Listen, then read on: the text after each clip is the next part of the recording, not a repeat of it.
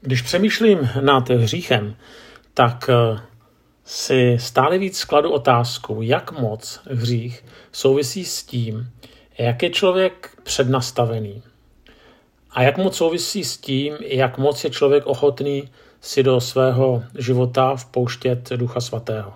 A já se přiznám, že po mnoha letech své kazatelské praxe neznám odpověď. O co totiž jde? Já sám znám lidi, kteří se trápí s nějakým hříchem opakovaně, ale nejsou to žádní floutkové, jsou to lidé, kteří upřímně prosí Pána Boha, aby je některých závislostí zbavil a prostě se toho nejsou schopni zbavit. Může to být třeba alkohol, může to být třeba pornografie, můžou to být třeba počítačové hry a tak dále a tak dále. A tito lidé zkoušeli všechno možné, zkoušeli různé odvykací kůry, modlili se za to, z některých lidí dokonce vymítali lecos, kde jakého démona. A stejně se ty hříchy těmto lidem stále vrací znovu a znovu. Někdy více, někdy méně, někdy s větší intenzitou, někdy s menší intenzitou, ale prostě se tím trápí. A teďka vůbec nemám na mysli drogy třeba, nebo nějaké takovéto velké věci. Ale prostě obyčejný opakovaný hřích.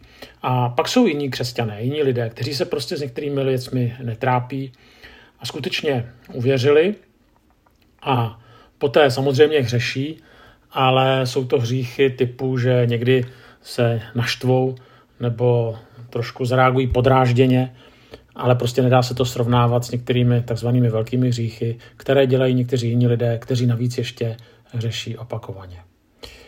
A teďka je otázka. Budou lidé, kteří opakovaně hřeší, spaseni? A hřeší opakovaně skutečně proto, že prostě nechtějí do svého života pustit Pána Boha nebo Ducha Svatého. Jak to tedy vlastně je?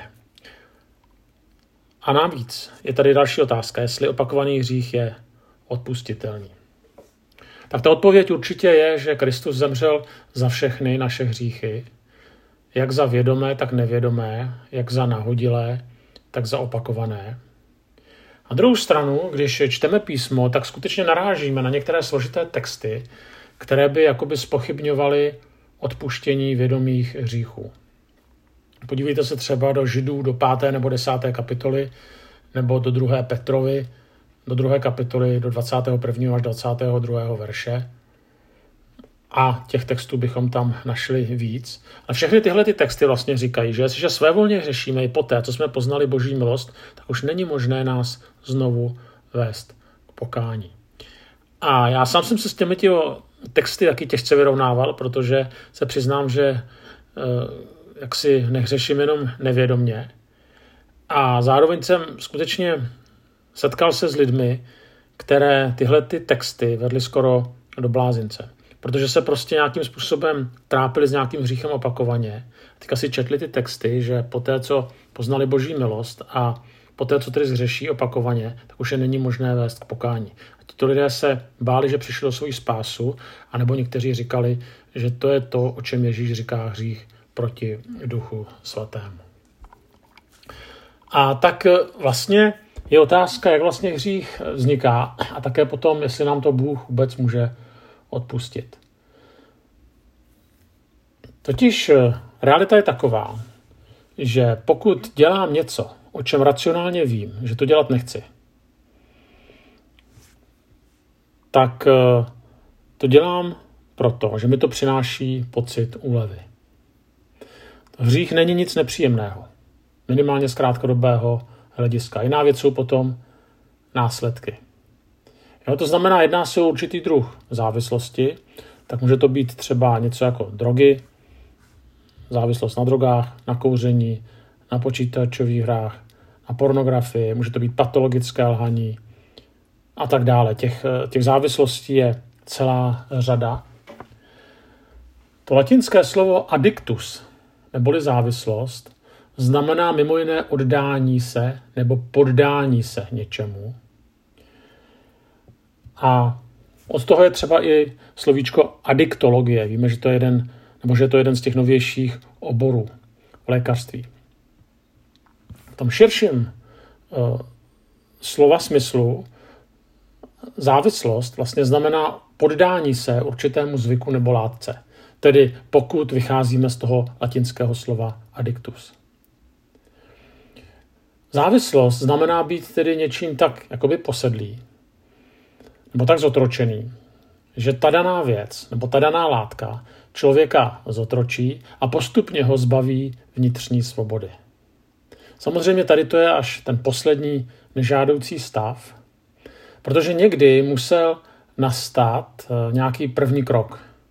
Možná, že znáte přísloví zasaď myšlenku, sklidíš čin, zasaď čin, sklidíš zvyk, zasaď zvyk a sklidíš charakter.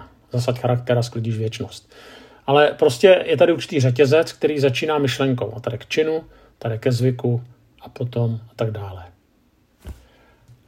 A ono to vypadá, že je to vlastně jasné, ale já dám ještě jeden příklad. Slyšel jsem svědectví jednoho misionáře, mi říkal, že v Chicagu se konala konference pro 500 kazatelů. A protože ta konference byla dělaná se záměrem, aby si pastoři skutečně dobře odpočinuli, tak každý byl na pokoji sám a každý měl na pokoji také televizi. Tak ta už tam prostě byla ještě před touto konferencí. No, proč to říkám? Protože když konference skončila, tak personál zaznamenal, že během konference bylo zapnuto více porno televizních kanálů, než když hotel obývali jiní, tedy v uvozovkách normální hosté nebo nepastoři. A teďka, jaký byl z toho závěr? No ta otázka je, proč se zrovna pastoři dostali do podobného svrabu. Proč nedokázali ovládnout své chování a proč se dostali do popisované závislosti? Jsem si naprosto jistý, že každý z nich věděl, že to je špatné a že racionálně by to prostě udělat nechtěli, ale přesto to udělali. V podstatě jde o to, že závislost je mimo jiné také o tom, že člověk hledá určitý pocit úlevy. A o tom je i hřích. Tedy, že člověk hledá určitý pocit úlevy nebo rozkoše, hledá nějaké nové prožitky nebo požitky, aby si ulevil, a nebo aby vnitřně kompenzoval určité nahromaděné napětí. A tady to samo o sobě není špatné, nebo je to přirozené. Protože každý z nás se více či méně podvědomně a asi i vědomně snaží vyhnout se bolesti. A proto vyhledává, co mu je příjemné. To je to, čemu se říká princip slasti. Ale problém je v tom, v čem tady to naplnění člověk hledá. A jde o to, že z určitých úniků se postupně stává zvyk.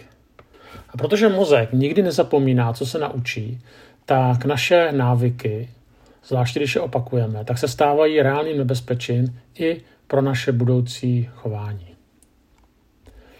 A tak eh, Tedy si ukažme na několik konkrétních oblastí, jak může vznikat opakovaný hřích, který vlastně přerůstá v závislost. Tak je to špatné kompenzování stresu. Tak asi proto si tehdy většina pastorů zapnula nějaký pornokanál. Prostě byli vystresovaní, jeli si odpočinout. A tady to se jevilo jako velmi snadný způsob vykompenzování těch jejich stresů. Může to být e, i určité vyrovnávání se se strachem nebo snaha vyrovnat se lidem ve skupině, do které patřím. Může to být také zvědavost a, a tak dále.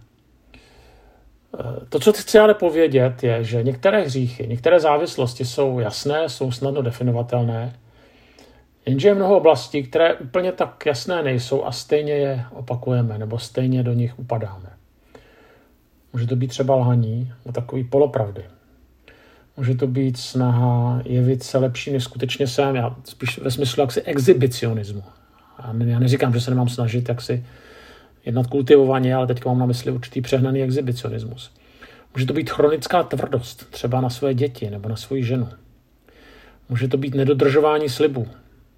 Jsou lidé, kteří téměř nikdy nedodrží termín nebo čas schůzky. Může to být prokrastinace a tak dále a tak dále. A teďka člověk jak si do toho neustále upadá znova a znova. A chci tím jenom ukázat, že to zdaleka nemusí být jenom o tom kompenzování stresu, že těch důvodů je celá řada. A teďka je otázka, co s tím? Zase vím, že se s tím letím člověk trápí, až by bylo krásné, kdyby takový jeden podcast to všechno vyřešil. Ale přesto se pokusím pár věcí nastínit, pár nápadů. Tak ten první nápad je hovořte o svém problému s někým dalším. Tyhle ty věci se těžko vyřeší, když je na to člověk sám. A samozřejmě je potřeba být moudrý, s kým o tom hovořím. A pokud o tom někdo hovoří s náma, tak tady skutečně platí pravidlo přísné mlčenlivosti. Ale zkušenost je taková, že tyhle věci se lépe řeší s někým. Potom taková praktická rada, možná příliš praktická, ale dobrá. Pokud člověk ví, že má s některou oblastí problém, tak je-li to jenom trochu možné, vyhýbejte se jí. Snažte se předcházet některým situacím, některým možnostem, někdy některým lidem. Mám takovou zkušenost, že jsme třeba měli uh, nějakou akci a tehdy tam taky s námi jel vylečený alkoholik, tak jsme se prostě domluvili, že nebudeme na té akci pít pivo ani víno. Normálně na těch akcích pijeme, ne, že bychom tam chlastali, ale prostě alkohol pro nás není jaksi zakázaný.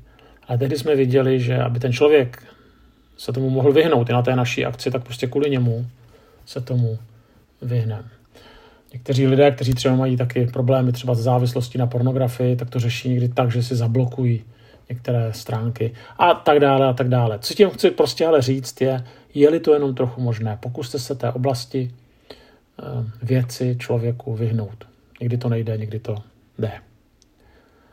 Dále, je-li v našem životě hřích, který se opakuje znovu a znovu, tak přemýšlejte nad tím, kde jsou kořeny našeho selhávání. Jde totiž o to, že opakovaný hřích je jenom špička ledovce, tedy každý hřích. A otázka je, co se skrývá zatím, co se skrývá uvnitř, co je v tom podhoubí, v těch kořenech. Ano, ne vždycky na to přejdeme, ale možná, že zjistíme, že problém je třeba dlouhodobý stres. O tom jsme mě, jsme už mluvili. Nebo to je nějaké napodobování špatných návyků z rodiny. Nebo je to prostě nějaká přepjatá reakce na nějaký druh lidí. Nebo je to prostě to, že neodpočívám. Nebo je to třeba strach se lišit, nebo nuda, pocit prázdnoty. Jo, prostě zkusme hledat, co jsou kořeny těle těch věcí, co bývá tím spouštěčem. Ale když člověk tyhle ty kořeny definuje, tak někdy je potom možné s boží pomocí je přeseknout. Dále, i když jsme mnohokrát padli, tak znovu volejme k Bohu. Bůh s vámi nebo s námi, a tam patřím taky, neskončil.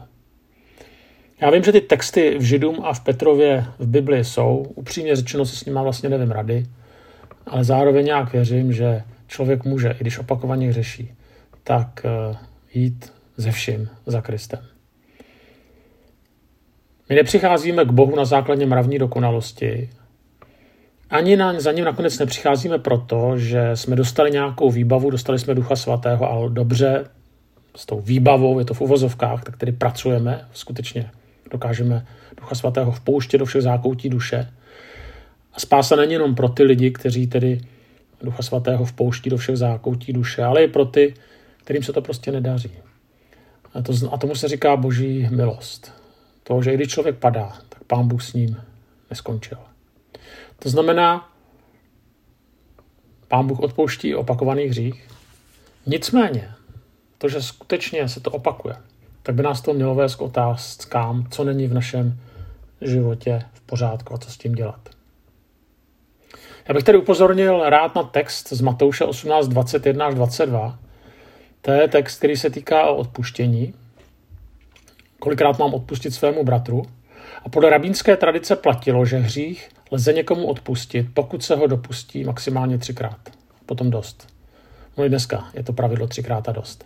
No a Petr přichází s velkorysým nápadem odpustit sedmkrát. To znamená jednou tolik jo, a ještě přidat jedno odpuštění navíc. Zdře, a, a teďka vlastně eh, Ježíš eh, říká, že ne 70 krát sedmkrát. To znamená, je tady určitá symbolika sedmiček, to znamená, že odpouštět máme stále. A že Bůh je schopný nám odpustit nejenom sedmkrát nebo třikrát a dost, ale že nám nabízí odpuštění. Pokud člověk v pokání za Pánem Bohem přichází. I tehdy, když padá a když padá opakovaně. Právě to, že mi to není jedno a že jdu za Pánem Bohem, tak to ukazuje, že ve mně působí Duch Svatý. Ona pak ještě taky jedna reakce, že vlastně nad tím mávnu rukou a že to přestanu řešit, anebo že řeknu, že to vlastně není hřích. A to už je něco potom skutečně špatně.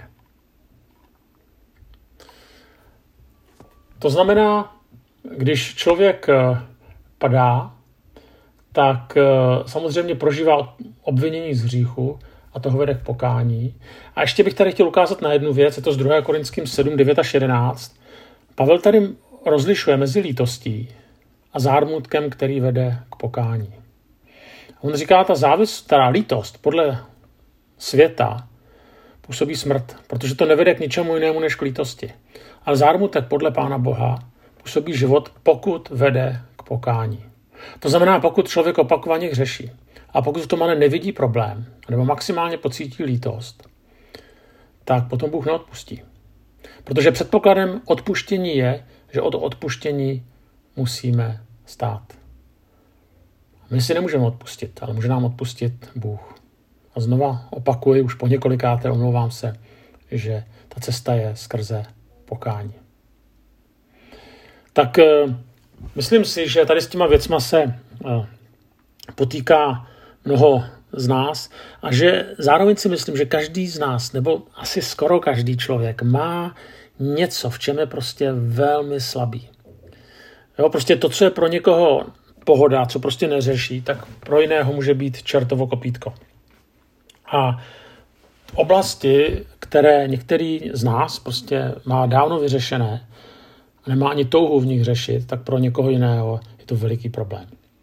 A je to proto, že jsme prostě velmi jiní.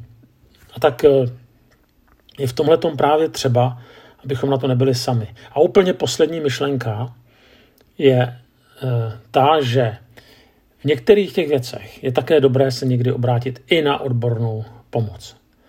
Ne nadarmo právě existuje to, čemu se říká adiktologie, ne nadarmo existuje třeba společenství anonymních alkoholiků nebo společenství anonymních pornoholiků dokonce. To znamená, eh, existuje Teen Challenge, je zase pro lidi, kteří jsou drogově závislí. To znamená, mám za to, že z některých hlubokých závislostí už se člověk sám vlastně nevyseká. A nevyseká ho z toho ani eh, jeho kamarád nebo jeho pastor. Prostě potřebuje odbornou pomoc. A díky bohu za to, že i tyhle ty způsoby tady u nás jsou, tak někdy je dobré i tuhle tu odbornou pomoc vyhledat. A ten důvod je, že člověk pak může být svobodný. Tak bych vám přál, abyste tuhle tu svobodu, abychom ji my všichni mohli prožívat. Ne svobodu ke hříchu, ale od hříchu.